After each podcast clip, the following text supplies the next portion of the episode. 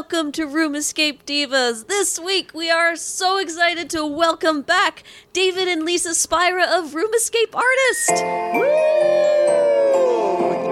On the first day of Christmas, my game master gave to me the location of a hidden key. On the second day of Christmas, my game master gave to me only two flashlights, the location of a hidden key.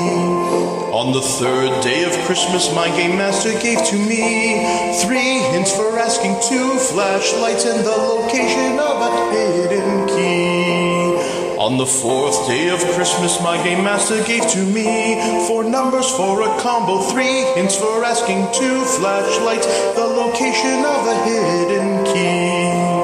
On the fifth day of Christmas, my game master gave to me five letter words like death. Four numbers for a combo, three hints for asking two flashlights, and the location of a hidden key. On the sixth day of Christmas, my game master gave to me six locks but one answer, five letter words like death. Four numbers for a combo, three hints for asking two flashlights, and the location of a hidden key. On the seventh day of Christmas, my game master gave to me seven leaps of logic, six locks but one answer, five letter words like death. Four numbers for a combo, three hints for asking two flashlights, and the location of a hidden key. On the eighth day of Christmas, my game master gave to me eight players in a small game, seven leaps of logic, six locks but one answer, five letter words. Four numbers for a combo, three hints for asking two flashlights, and the location of a hidden key. On the ninth day of Christmas, my game master gave to me nine piece, tangram puzzle, eight players in a small game, seven leaps of logic, six locks but one answer, five letter words like death. Four numbers for a combo, three hints for asking two flashlights, and the location of a hidden key. On the tenth day of Christmas, my game master gave to me ten more minutes playing nine engram puzzle, eight players in a small game, seven leaps of logic, six locks but one answer, five letter words like death. Four numbers for a combo, three hints for asking two flashlights, and the location of a hidden key. On the eleventh day of Christmas, my game master gave to me eleven rules to follow, ten more minutes playing, nine piece, gram puzzle, eight players in a small game, seven leaps of logic, six locks but one answer, five letter words like death. Four numbers for a combo, three hints for asking two flashlights, and the location of a hidden key. On the twelfth day of Christmas, my game master gave to me twelve spots to search with blacklight, eleven rules to follow, ten more minutes playing, nine piece, tangram puzzle, eight players in a small game, seven leaps of logic, six locks but one answer, five letter words like death. Four numbers for a combo, three hints for asking two flashlights, and the location of a hidden key. The location of a hidden key. Yay! Now, Mike and Ruby aren't here. My name is Errol, actually. I'm Manda. and Mike and Ruby aren't here because It's Mike's birthday. during this recording, it is Mike's birthday, and for some reason, he'd rather celebrate his birthday than hang out and do podcasts with us. yeah, I don't understand it. Jeez. I, I, although I think Ruby had something planned, so Yeah. and he, I think we told him at the last minute, or he wasn't. I think he saw it on. The calendar. He the saw it on the calendar. calendar. Yeah. That's all well and good. Anyway, we do have David and Lisa. Hello, David and Lisa. Hello.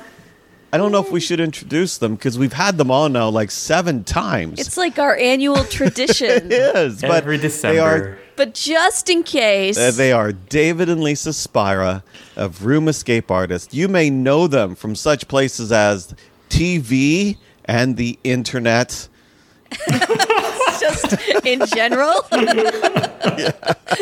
Turn on the TV and David and there Lisa's he is. faces There's pop David up. Spira and Lisa Spira just sitting there doing escape room things. Oh, wait, oh, maybe uh, like print media. That too. I forgot about print media. Okay.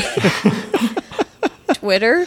Twitter, yeah, and they are the North American bloggers of escape rooms, and Wow, this is going well. I know. Yeah, I just, you're, you're, you're, you're losing a lot of Everybody steam knows. there, buddy. yeah, just uh, escape rooms. They do. Uh, they do them. Yeah, yeah. Um, And they have so many things to announce, but at the same time, they've done so many things in the past year, and we're happy to have you on. Welcome, David and Lisa, again. Thank, Thank you very much. Yeah, we've had a, a wild year. Yeah, I don't even know where to start, so I hope you know where to start because oh, there's notes. it there are notes. That's right. It's been there's there's all sorts of things. so yeah, no, you guys have had. I, I get. It's just been, like you said, it's been crazy this year. So I don't know if we want to start with the the biggest announcement that you have. Yeah, We let's want to work our way up to it, but I, I, I was let's let's come out the it. gates with this thing. Sounds great. Okay, so you guys are starting your own conference Yeah. called Recon. Convention, yeah, the Reality Escape Convention. This is a thing that's kind of been in the works for a little bit, and uh, we've been at we've been supporting conferences all over the world for years now, and um, we just kind of reached a point where we thought we had something to say. We we had really been ha- we've been very content supporting. But we had a vision. but we had a vision. What we thought an escape room conference could be, um, the conference that we think this industry is looking for. Um, a conference, um, it became a convention as we started working on this. Um, it's really going to be about community, um, about meeting people and sharing ideas and learning from each other. And it's coming to Boston August 23rd and 24th. 2020. 2020. That is exciting. We've been uh, putting most of our time into that and still managing to never miss a day publishing, but uh, we've put a staggering amount of time.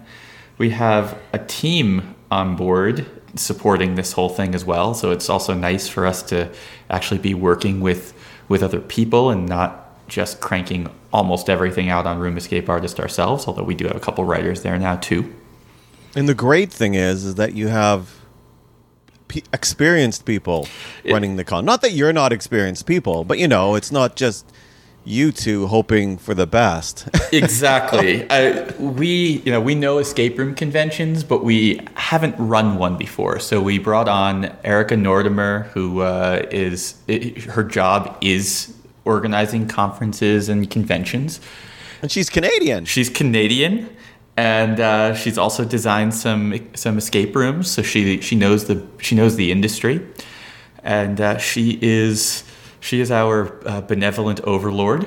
We have a wonderful team of folks, and anyone who comes to the convention will get to meet them. We have Augie doing marketing, and Cindy doing attendee relations, Teresa doing speaker, uh, doing sponsor and exhibitor relations, and Brendan doing tech.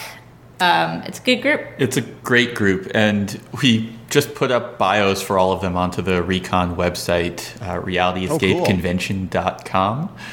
Uh, and we just put their bios up the other night, and they're all like so crazy smart and talented and have such amazing backgrounds that we're just honored that they want to work with us. Uh, it's it's it's a really great team, and we also have a lot of fun working together. So that's that's amazing because it's it's great to see a a conference put on by enthusiasts and people who are passionate about the industry. But since there are a number of conferences out there, do you hope to bring anything different to the escape room industry with your conference? Yeah, yeah. Uh, the difference is what this is really about. Uh, if we were going to go and produce more of the same, then we would not, uh, because uh, more of the same isn't what's needed. There's going to be an underlying theme for this, and that is producing great games in a sustainable way. We're looking to use this convention to push to push an agenda of, of, of great design and sustainable business models because we're actually afraid by the budget creep that we have seen uh, throughout the industry, where everything is turning into these, at least on the upper end and the most celebrated games in a lot of places, are these games that have ludicrous budgets that can't really the, the question that we keep coming up coming back to is how many of those can be supported? How many companies can can put down $150,000 or more in some cases to build out these crazy games. Uh, we're in our travels and we you know we love those games and we certainly celebrate them. But one of the things that we have found in our travels is that there are a lot of really wonderful creators uh, and phenomenal games that are doing it for a fraction of the budget.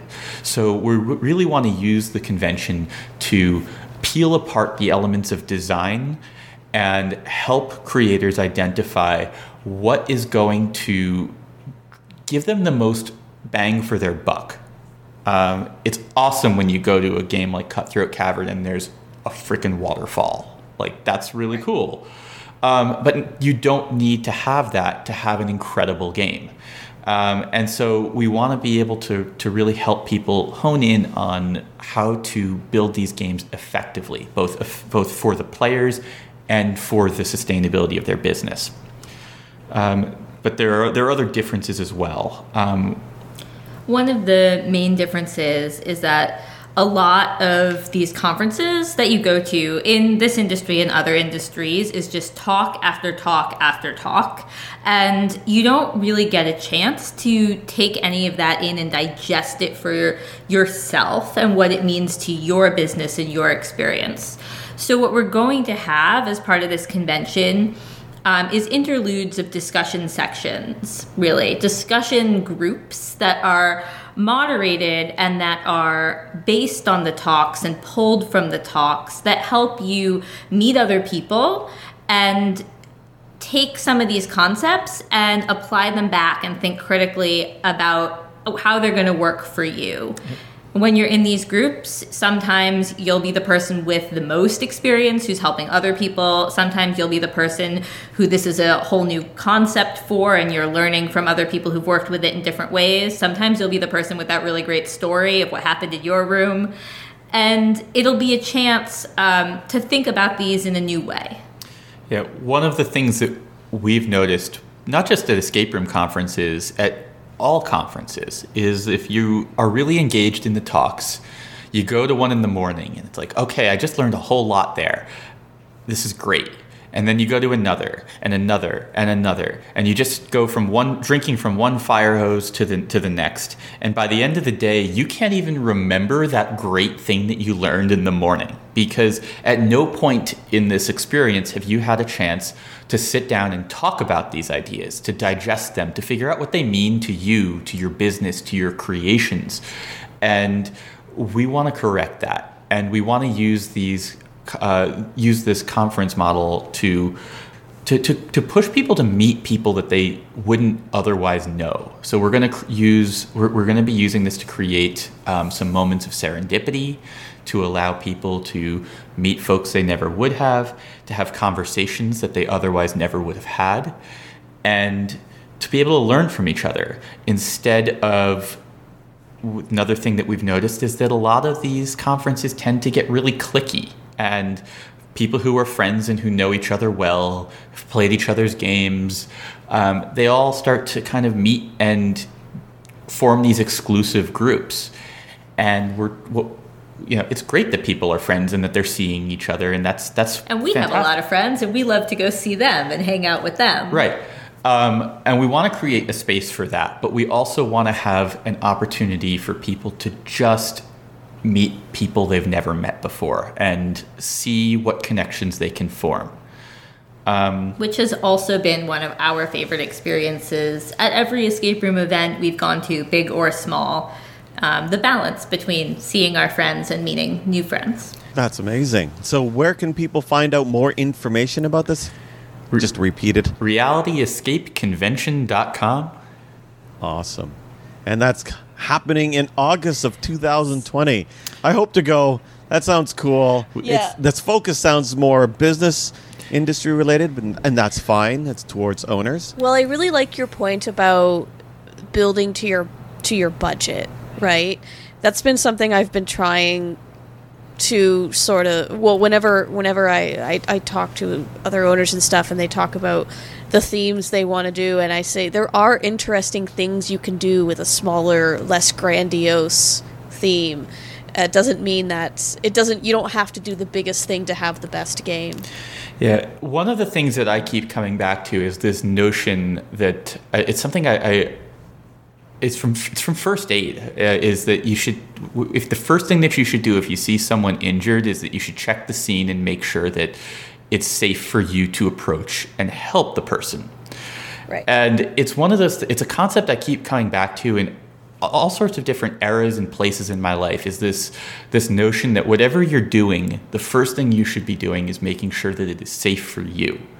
And that's kind of what one of the things that I really want to be helping people out with this is I, I just feel like everywhere I go, the conversations are about how to build more elaborate sets and more elaborate technology. And those things are both fantastic. They're they're great. They're wonderful tools to have in the toolbox. And But George Lucas had a lot of technology. and look where that got him. Uh, I mean, that's that's exactly Billions? the point. Yeah. the, the, the, the point is, for me is that you can have a beautiful game with amazing technology and have it feel very hollow and not not be a lot of fun. Or suck. It could suck. Yeah. well that's the This that's is- the less diplomatic way of saying it yes Oh, coming to me is not a safe place, is it? no And I guess we do have one uh, announcement for Recon, something that hasn't been announced on on Room Escape Artist, and also neither on reality realityescapeconvention.com. oh, exciting. And that is our first. The first speaker we're going to be announcing is Nick Moran, formerly of Time Run. Sorry, we're going. Oh, I hope people could hear. You you should make sure that you lower us Yeah. while we're going. Ooh. yeah i will make sure of that Oh, I want to meet that guy in person. You, Oh God! Oh God! you haven't I met just- Nick yet? Well, he's Not met in him over the podcast, and there was a lot of trolling going on there. Nick is the So- king of the trolls. Uh, I know. It was like we put two trolls on the same podcast together, and it was uh, oh God! I'm just imagining it. It's gonna be crazy. there, Nick's posts on the the escape room enthusiast group are hilarious, and I used to think Lisa and I we both used to think that Nick was drunk when he posted them. Uh, we would laugh when we would see him. We'd be like, "Oh, Nick's drunk again." It turns out Nick barely ever drinks. Um, that is that is him sober. He is just uh, he, he he has he has a delightful mind, and, and and hilarious and odd things come out of his mouth but he is um, he is one of the escape room creators that we respect the most. Um, that in, in, in our in, in our travels, we you know we meet and we speak to so many wonderful, brilliant folks, and Nick is is just really in the in the top tier from our perspective, um, both in his his thinking about how he how he creates games, but also and most importantly for for us and for for Recon, his ability to articulate these ideas and to share his knowledge is is top notch, and that's what we really want to to put. You know, that's the type of person we want to be putting on stage. He's a truly eloquent speaker and also a very funny one, not surprisingly. Yeah, and, and he's also done things in this space that many people haven't, and many people are looking to learn from. Yeah, I, I don't know how many people in North America have heard of or gotten a chance to play the time run games, uh, but they and, and they are not around anymore because their building got torn down due to oddities that Landlords. yeah weird th- weirdness. Um, but their the the original time run games were spectacular. Uh, they the puzzles were great the sets were amazing the tech was fantastic and the story had the story had so much character. Uh, they were funny they were dramatic and you know they are they're just wonderful creations and we really think that a lot of folks are going to learn a ton from Nick. Speaking of creating games, I heard you had your hand in a creation that made it to TV. Yeah, yeah. So, Create the Escape, uh, the pilot episode aired this past week on the Universal Kids Network, and it is now streaming. Uh, my understanding, I know Americans, can, at least in the United people in the United States, can definitely stream it. I've heard mixed results out of Canada and not so. I definitely can't. you couldn't, but Erica was able to. So I don't know what that's about. Oh, maybe she has a VPN. yeah, she probably has a VPN. She she said she didn't have a VPN, so I, I don't know Oh, okay. what uh, I don't know what uh, I mean. She's just a magical being, so maybe she's special. Um, but uh, yeah, so create the escape. Uh, I got a chance to work on this um, with uh, with with a number of other folks from the escape room world. Uh, Juliana and Ariel from the Wild Optimists. I believe they've been on on the Divas. They they're the They cre- have. they're the creators of uh, Es- uh, um, Escape Room in a Box, and uh, so got to collaborate with them. And um, Hillary Manning. Manning. Manning. I always go, go blank on her last name. Hillary Manning, who used to be the manager of Escape the Room and then also beat the bomb in New York.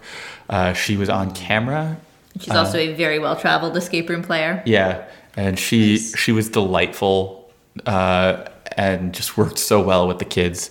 And so yeah, the concept behind the show is that kids are creating an escape room for their parents to play. And I got to work behind the scenes and kind of help set creative direction and uh, and and work on puzzles uh, with this incredible crew. There were a ton of people involved. I don't know how much more I'm really allowed to say, so I'm not going to say too much beyond that. But I think you can Makes say that it had some really interesting challenges that most escape room designers don't have to consider. Yeah, Children. Like, Like like being on camera.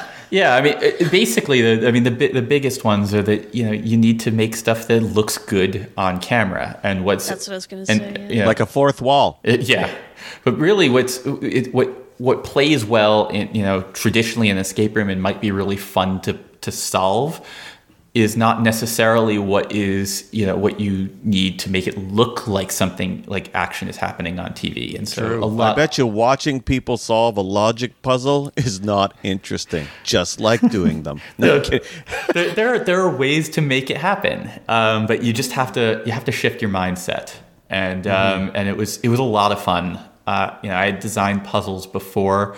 This was my first time being you know tangibly involved in the design of of, of an escape room that you know other human beings got to play, and Nice. um, it was it was a really satisfying, fun experience. I'm thrilled with how it came out. Um, I was, I was frankly, I was really nervous just because you never know how it's gonna look on TV. Uh, but the the reaction from from all the folks I've spoken to um, was fantastic. My my parents loved it, and they aren't exactly big escape room fans. And um, I don't have the type of relationship with my parents where where we beat around the bush. Um, we're all very direct with each other. So um, yeah, they, they, they were very blunt, and uh, and and they, they, they, they, they enjoyed it quite a bit. That's great. I know you can't talk about it too much, but hopefully people can find it. Uh, and if you're in the America, you'll be able to watch it. Yeah, And, we have a uh, post up about it on Room Escape Artist, and if uh, yeah, it, we can also Yeah, make sure today's that post has the link in it. yeah, we can make sure we share that with you so it can go up with the uh, with, Oh, with yeah. the podcast. And uh, you've been on TV a lot, it seems. Or maybe I just keep seeing you on TV. It's just, it's just like this is how many times have you been on TV now? Well, I mean, really, just just twice because I wasn't on with I wasn't on the TV show in it for for for Create the Escape. I think I think our biggest TV appearance most recently was CBS Sunday Morning. yeah. Oh yeah. Not most recently. That was our biggest TV appearance That was a big one. Yeah. Um, ever. yeah. Yeah, so how did that come about? Uh, I guess that's that started with uh, I got a call from a producer from CBS Sunday Morning, just kind of wanting to get the lay of the land on escape rooms, and we had like a 15 minute call scheduled, and we ended up speaking for uh, over an hour, and at the end of it, he had you know he, he he had explained that David Pogue, who is a he's he's he's one of the personalities on on on CBS Sunday Morning. He also writes for the New York Times and all sorts of other things. That he had gotten really into escape rooms and that he had pitched this story and he wanted to you know he wanted to do one. And so at the end of my conversation with the producer, they asked if Lisa and I would be interested in being on camera. And uh, we said yes. That was a, a confident yes. um, so we ended up going out to Trapped in Stamford, Connecticut, which uh, is a company that we're really big fans of.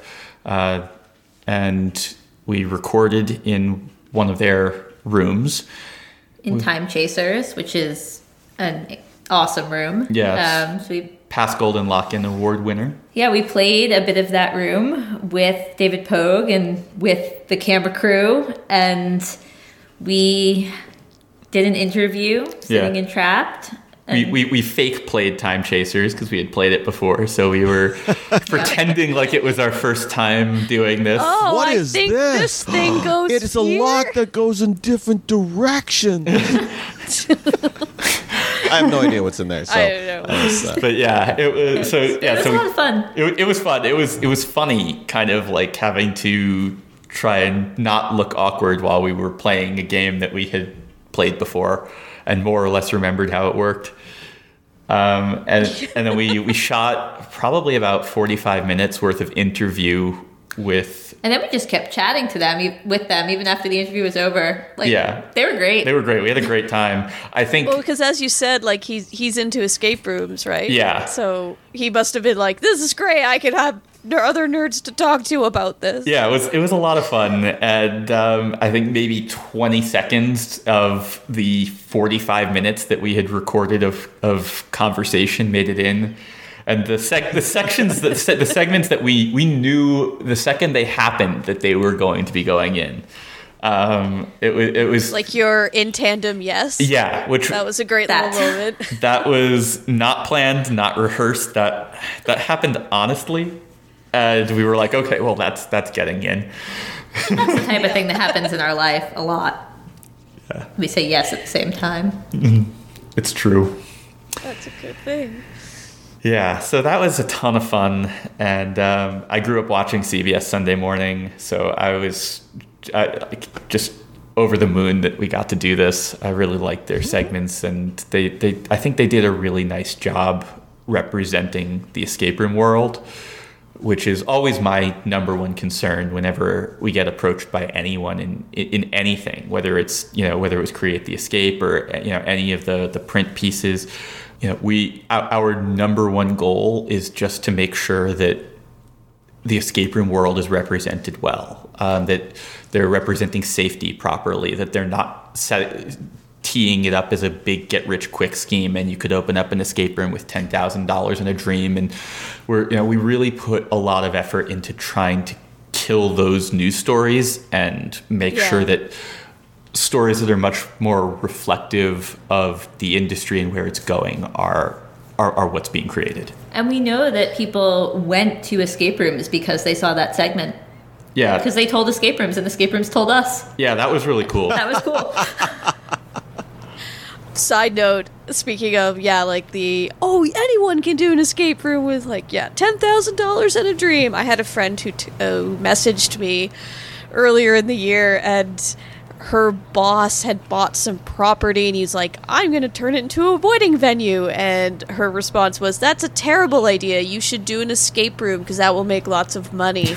and she messaged me and said, What do you think? And I was like, Oh God, no, do weddings. Weddings. Yeah, I, I mean, escape rooms are wonderful, and you can make a lot of money with it. But you have like you have to be wanting to make the escape room first. Like it's it's kind of like the restaurant industry, where it's like if you're if you you have to really want to be making food for people like that that if you if that's not the first thing that is in your mind when you're like I want to start a business don't start don't start that business like any like heavy labor you know unusual hour business. You know there's also service. It's a service business. You're you know customer facing. Like this stuff is hard work. It's really hard work.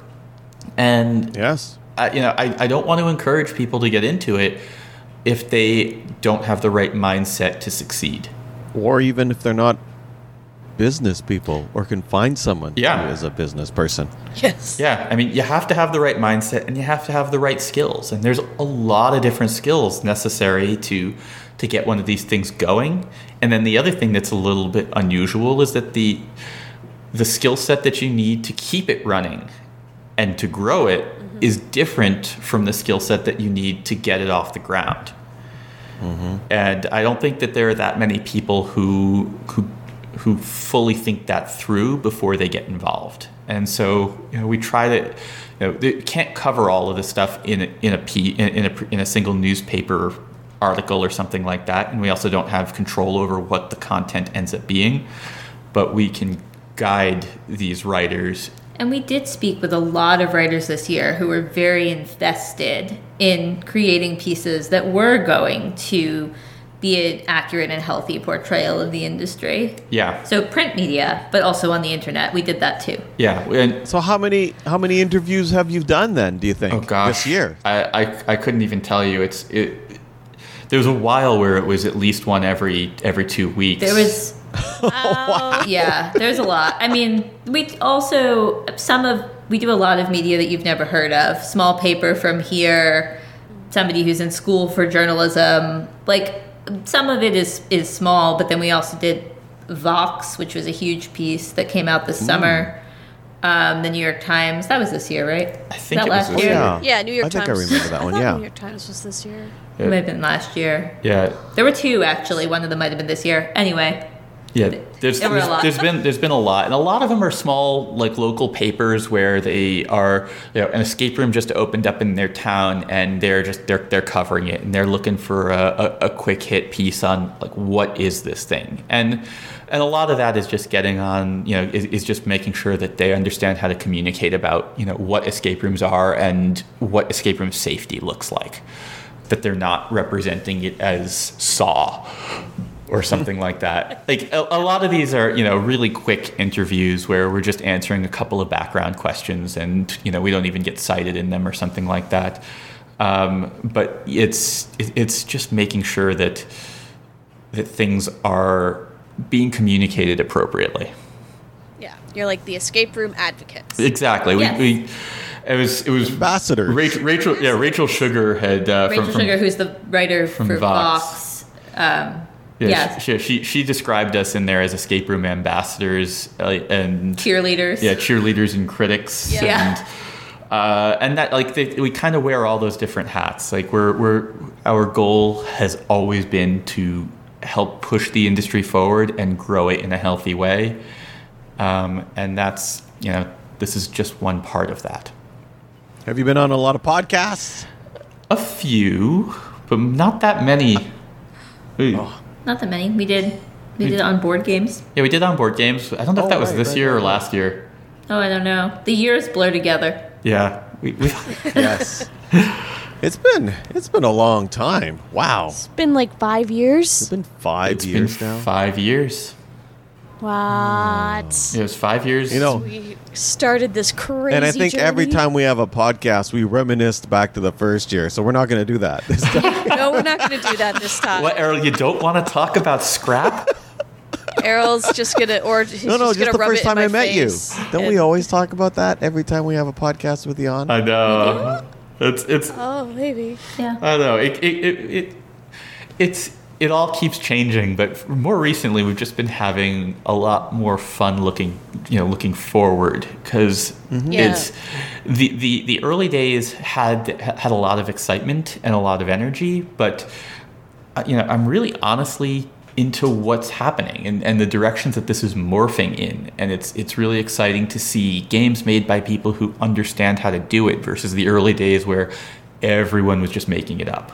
And games that are Yes. influenced by so many different backgrounds and Yeah. you know, that bring different things to the table and work well and it's cool. Yeah, I find that the amount of experimentation going on, like sometimes it's been subtle, but I've noticed, yeah, there's just people are playing around with more ideas now. Yeah, and I I would rather play a game that makes it, it fails miserably in a lot of ways even while while it's trying to do something really interesting and engaging. Um, And we've played a number of those this year. And Yeah. They're interesting. Yeah, uh, exciting. Really eager to see that kind of stuff, and like the only way that anyone's gonna learn how to push this forward is by tripping and occasionally falling on their face, and like that's okay. That's that's part of it, and and I, for me, it's playing a game that I like resonates with me, makes me feel something, even if it's like, oh man, I, I, I, I see where it was going it didn't totally work the way they wanted, but that's cool, and I, I really respect it. Hmm. I I experienced one puzzle that I absolutely hated doing, but at the same time, Just one? well, no, no, but at the same time, this is a process puzzle that I couldn't. That I thought was, oh, that's really cool. I really like how it forced all of us to to do it. Oh, okay, I know. but it, Yeah. but I, and that's rarely happens with me. But I also hated doing it at the same time.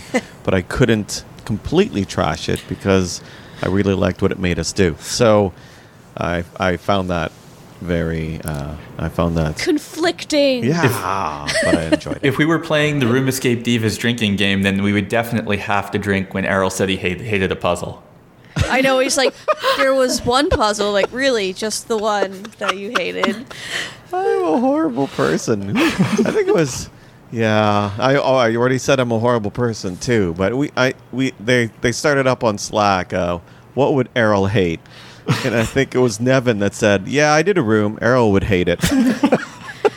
I every every like I don't know. I've known Errol for a few years now, and he always like claims to be a jerk. And every time I'm like, no, you're not a jerk. Like I don't actually think. But this year was like the first year where I was on the verge of actually. You're kind of being a jerk right now. I mean, with you, with you, or no, no, just- no. Just like when you're when you're like giving feedback and stuff. It's like- Yeah. Oh man, but it wasn't like completely thinking it was like on the verge of like, yeah, maybe, maybe I've been wrong. I have a question for you guys. When, when Yeah. do you choose to give feedback in person versus not? Oh God. Oh well, if somebody asks me, maybe I'll give feedback. Uh, the thing is, it all depends on whether or not I have the energy to argue with people.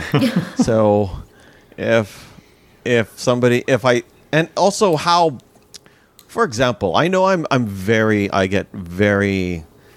I, I get very passionate about certain things, but I also know in the back of my mind that it doesn't really matter uh, the nuances and the minutia of trying to make a perfect puzzle. In the end, if I find that if if everybody likes the game, or if I think you know the like ninety percent of the people think this is brilliant, then then that's fine, you know. And I I'm not really going to hammer home about certain aspects. Like you know, if somebody puts like, yeah, this thing is an anagram, and I'll think, oh, absolutely hate anagrams, and I. Sorry, don't take that personally. no, I mean, but you see, I hate anagrams if there's no reason for there to be an anagram. For example, anagrams that you find in cryptic clues, I think are brilliant because at least you're clued to it. Mm-hmm. Yeah. But if it's just going to be just sitting there for no other reason than to make it more difficult because people are solving it too fast, and then it then it drives me mad because it's just like just throw this blockade in for no reason just because we're lazy and we can't come up with another way to make it fun. You know, in the puzzle hunt world, that's like it's it's still lazy design. Just make it an anagram, right? Uh, even in Puzzle Pint, they had they had a rule that don't just throw it in if you have nothing better to do. So anyway, sorry, I'm going on. So you you asked a you asked a question. I did. I did. oh man. but but So the the answer is impulsive. Is is, is, is what it sounds like. Well, for, for myself, actually, I will. Like, for myself, like, yeah, if somebody asks, I will give them my feedback, but at the same time, I find it very difficult to give feedback immediately after I've done a room. I don't. will give them my. I know you don't. Uh, by the way, warning to owners out there: if you do ask Errol for feedback, if you ask him what you thought, what he thought of the room, he will tell you if he hated it. Like, and he will tell you in those words, "I hated it." And Well, no, if only if I do hate it. only if he does hate it, though. Otherwise, he'll say what he likes to. But it's very rare that, uh, or like he'll say, "I liked it." Other than that puzzle, that was trash. And like you know, but for myself, like I kind of need a little bit of time as well to digest what I've done. I think gut reactions are important because it is, you know, you're having that reaction for a reason. But I I do need to think over in my head like all of the factors, you know, who I was playing with, how I was feeling that day, uh, and and really, things will come to me when you know, like little little bits of the puzzles or the story will come to me, like, oh yeah, that I forgot about that. So I usually like to email afterwards as well because um, because I, I'll have had time to actually analyze it in my head by that point. You know, I think I'm always analyzing puzzles while I'm doing them. Maybe that's why. And and when I was in Seattle, I I enjoyed almost every single room except for one, and a little bit of two. So Yeah, that was the one where you were like, whoever designed that. but we did like 14. We did 14. I know, And so know. only two of them. I know, I'm teasing you. right? Errol doesn't hate everything. and I, I don't actually. There are a lot of things I like, and I think it's hard because sometimes I just don't want to convince a person. Like, no, this is this is this is why. I mean, I there's this one time I was just talking to an owner, explaining him, explaining to them. Look, I I understand where you're trying to go to, but that doesn't make sense. It's I gave an example where there's a puzzle. I give an example of one of my 13 rules where the solution was to rub something for a very long time, and it was a and it, and it's a clock and and you nobody rubs clocks. nobody in their right mind thinks to themselves, "What's a correlation that I do with clocks and rubbing?" So, Nothing. So, Er- That- Errol, that you're, you're telling me that, that no one else has that fetish? David.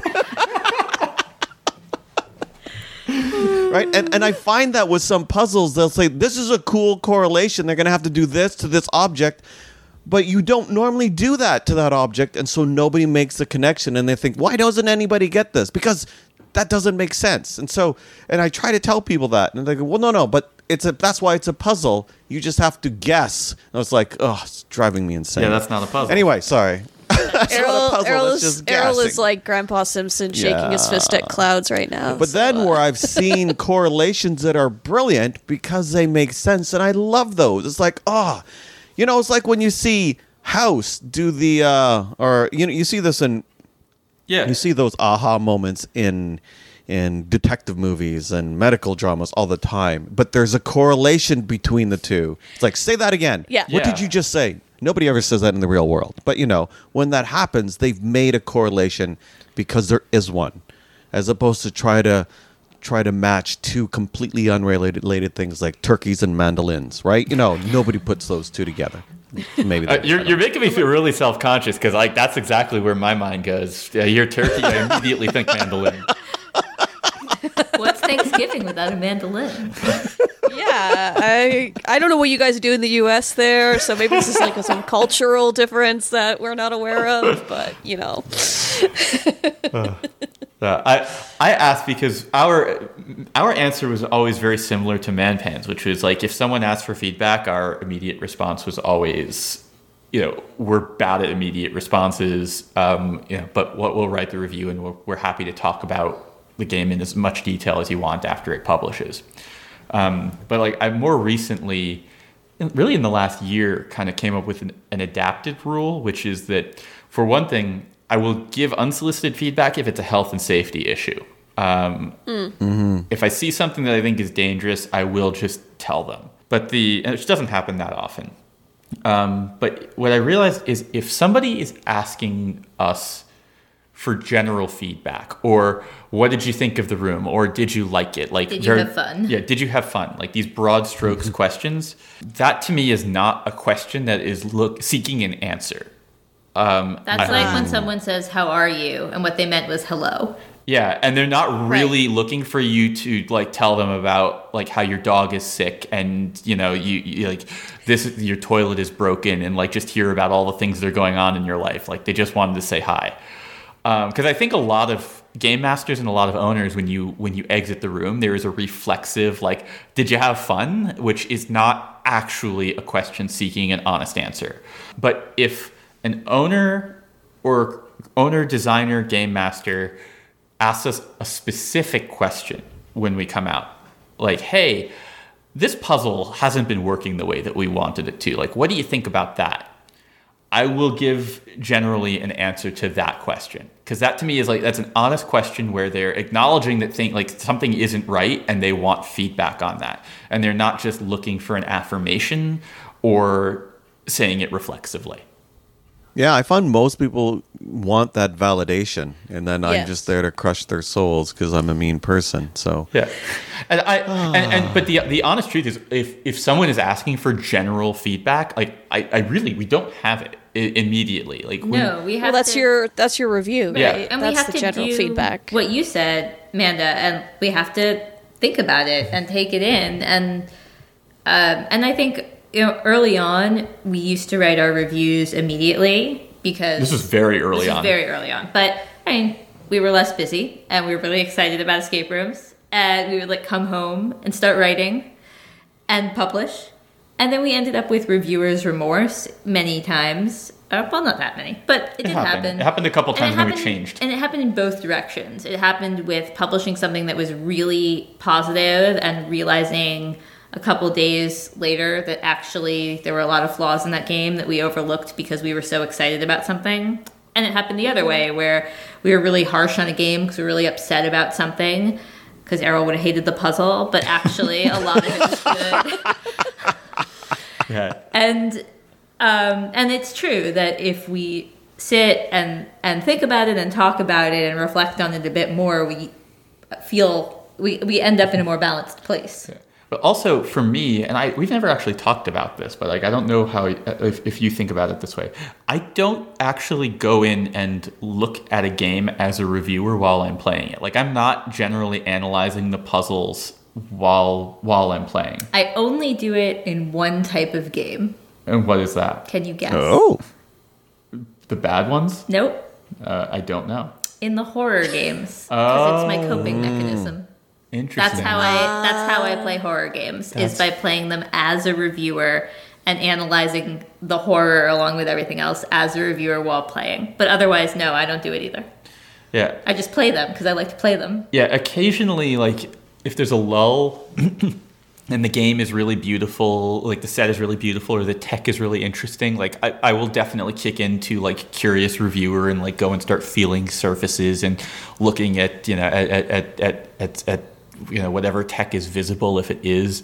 Um, but for the most part, like I really try to just go in and be player David, and then it's only after we play the game and we're we're sitting down at you know at, at, at a bar or you know coffee shop or something talking about it that I try to kick into you know like reviewer David. I think for myself, because when I try to solve a game, I look at the whole puzzle structure, right? Because you have to work backwards. And then so when I'm looking at the puzzle structure, I can see how it fits. And then that's probably when I get incensed because I can see like, why, why are we doing this? Because that wouldn't really make sense if it's you know if it's but if it's a great game then then I have fun. But for the most part, I mean that's also another reason why I don't do anything for the first five minutes because I want to play. I don't want to sit there Like and literally play. I mean, also your your shoes aren't going to take themselves off. no. I want to have fun as well. And so and I want and you know, and let everybody else have a chance to get their teeth wet with doing the game because yeah, cuz then I can play around and find things and you know, I don't spin around a pole. Yeah. I don't actually know if um, if I analyze while I'm in the game. I think I think like you, David. I at least I I try to actually enjoy the game as much as possible, but I do definitely have moments where I'm kind of both solving and experiencing. Um, and then on the outside, kind of analyzing it. And I think it's actually my years as a theater reviewer. It's just a switch I can't turn off. Puzzles, I will never analyze in the moment. Narrative, I always do. Uh, when I do theater reviews, when I did theater, like you we, we studied the narrative structure so much and when i was like you know when i'm looking for it in there but I, it's almost like background noise to me now but it's constantly mm-hmm. there. I'm constantly like in the back of my head being like okay here we go climax and now falling action. And yeah it's Yeah. weird. I, for, for, I, for I'm really good at suspending my disbelief and just like going with an experience. Which anyone who's ever played anything that has any kind of role play aspect to it um, can attest to. Like I will get totally lost in in, in things.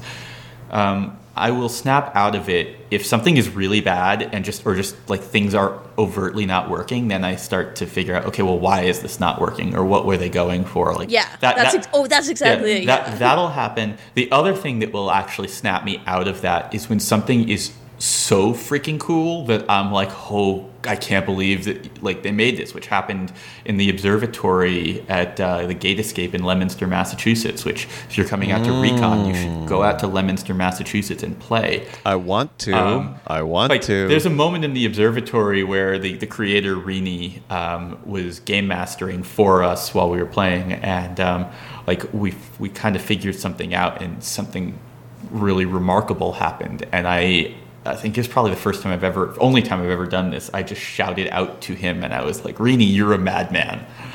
It was a great moment. yeah um, and, and so yeah i think there and like also happened similar things happened like in the dome or in the end in in the netherlands Yeah. um, where something is so cool that it's like okay I, I actually like this has actually taken me out of the experience because it is that cool uh, which is an interesting thing I know. I think I'm spoiled for that for the observatory because I got to see it before it was created. you might be but you should still play it anyway. Oh no, I'm still going. Don't remember because I was. I remember when I I mentioned it on the podcast that okay, this room is going to be amazing. yeah right Oh right. my goodness! Right? Yeah. I remember seeing it and I I- thought, oh, that's going to be amazing.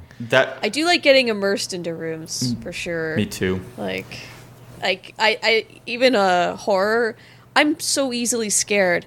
I don't have to be. If there's somebody more scared than me in a room, I'll usually like brave up and stuff, and and and just turn off the immersion for a bit. But otherwise, I'm a huge scaredy cat and will totally be willing to be that scaredy cat and, you know, imagine that uh, a ghost is actually going to eat my soul or something. I love when we play with people who are more scared than me. I just love playing with and making sure that someone in the room is overtly and loudly scared. That was a realization that we had at some point that might have been this year. yeah, about it was this year. is- about playing horror games is that if the entire team is terrified, it doesn't work. But if the entire team is not phased at all, it also doesn't work. Yeah. No, that's Right. true. You, you That's need true. You need someone who's afraid so that the people who aren't afraid can be heroes. And So we're providing a service. it, it, it We're- is we're- absolutely a service. And so like we, we kind of go out of our way now to make sure that we're playing horror games with someone who is going to be afraid. But I am always going And to be not- afraid. I've just learned how to cope. you have gotten way, way cooler in horror games. Yeah, it's it's easier now. Yeah.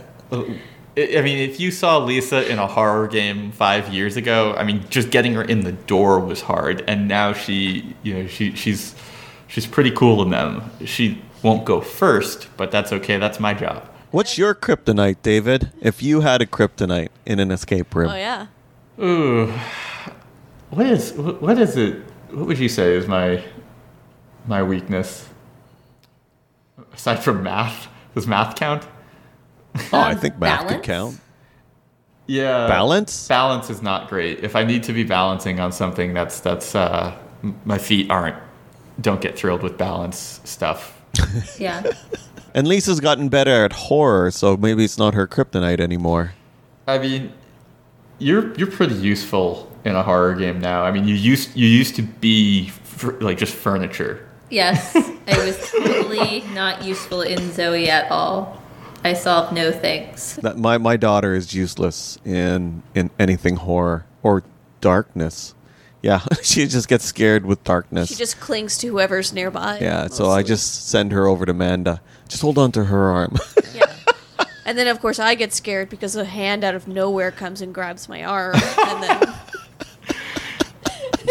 Oh, we we have a friend who we we play with. I haven't played with him that that much recently, but um, especially in the early days, we played all the time, and he was perpetually the scariest thing in any room we played. If it was a horror game, he he was just constantly. But it was him like freaking out loudly about something that was scary. Like he Some- became scary by banging something because he was mm-hmm. Yeah, scared. something or, something like- that was not that scary would startle him, and then he would like freak out and slam into like a filing cabinet, and that would make a huge noise. And then and- everybody freaked out. yeah, It was good. speaking of, well, I guess speaking of rooms that we've played this year and stuff, your Golden Lock Awards are coming up, right? yes, the rebranded Golden Lock Awards.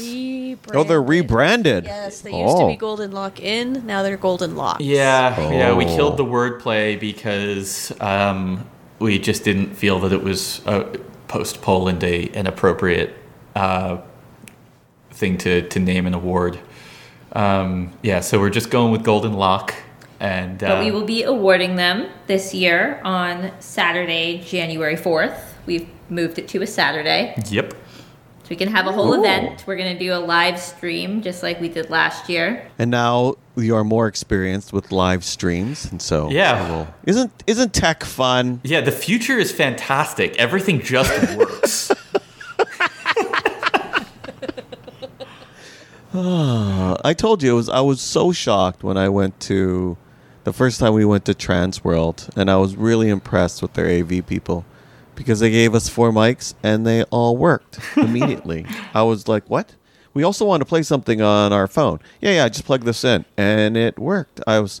I was blown out of the water just how easy it was. I think that's every single never happened. every single stage appearance I made uh, at at a conference this year had some kind of AV failure. Every Yeah, Yeah. every single one. I- I used to do music and play at all sorts of conference centers, and, and never have I ever experienced it where it just all worked, and it was just it just blew me away. Sad version of never have I ever, never have I ever had sound problems at a, Uh, at a music concert. I I had I had so much trouble with the with the projection system at uh, at Eric, which was a fantastic conference, by the way. Um, but the yeah the system that uh, that allowed me to stream to to to the uh, proj- to the projector in the middle of my talk just kept like blipping in and out. And uh, I actually think it was Nick who had described my my talk as he, he he said that I was rolling with it really well, and that it turned into this like endearing man versus machine uh, scenario.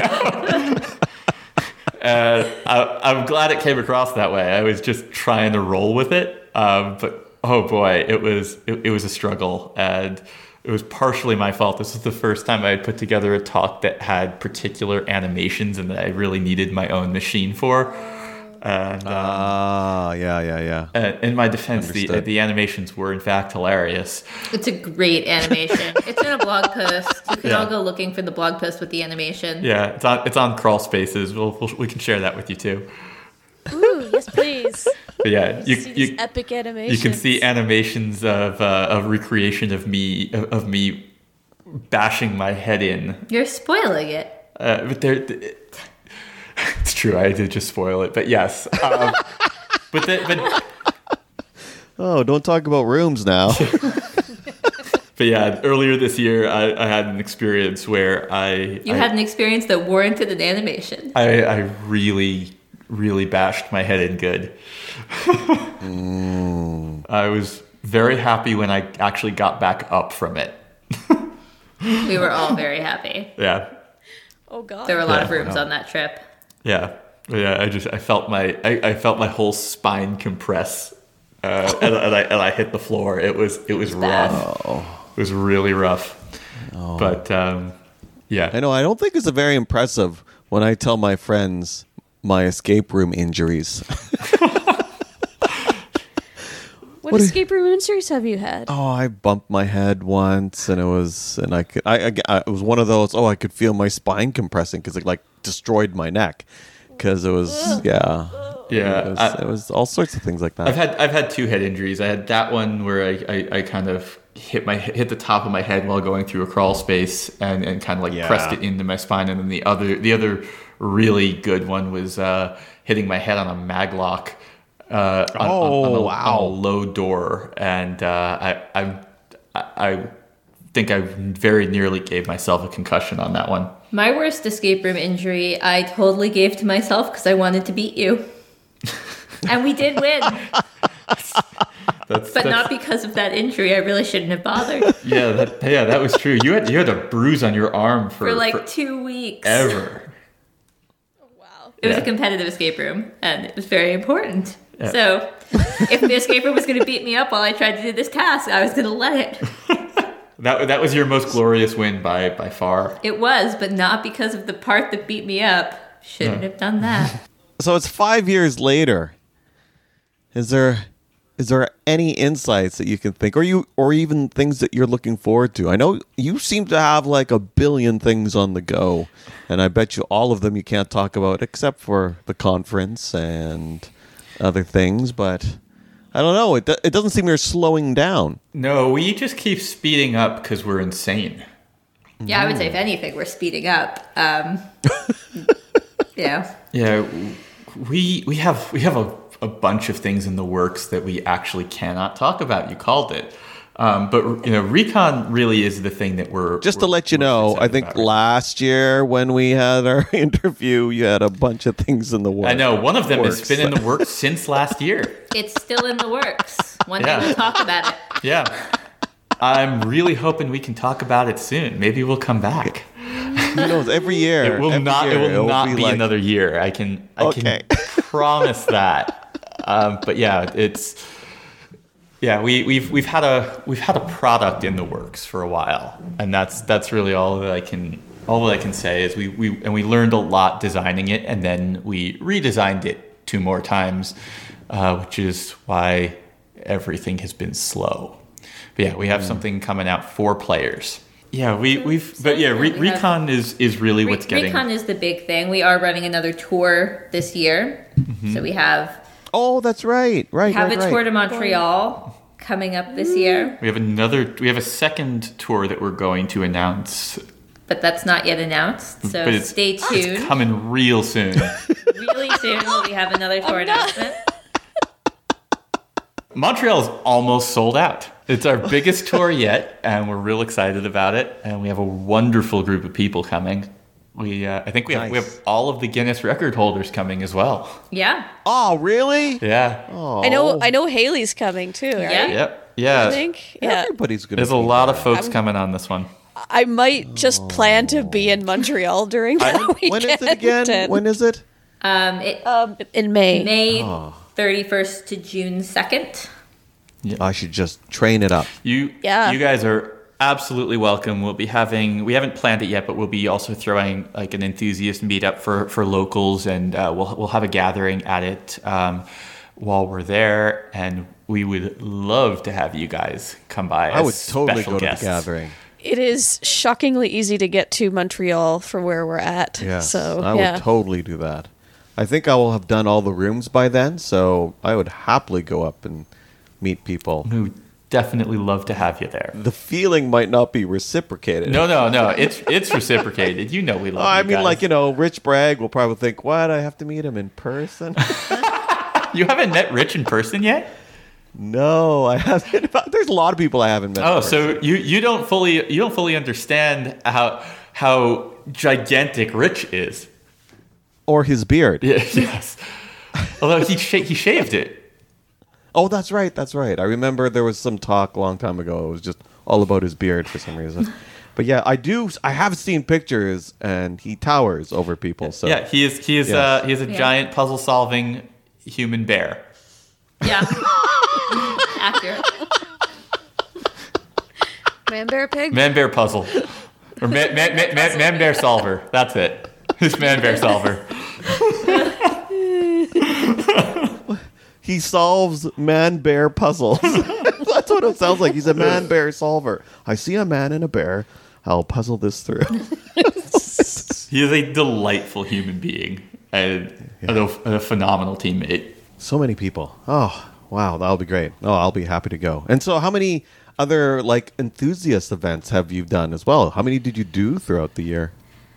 Probably about um, Because you still do those too, yeah, right? we did a bunch. We did a couple in New York. We have a pretty regular uh, New York escape room and immersive meetup. yeah, the Everything Immersive meetup. We do that quarterly.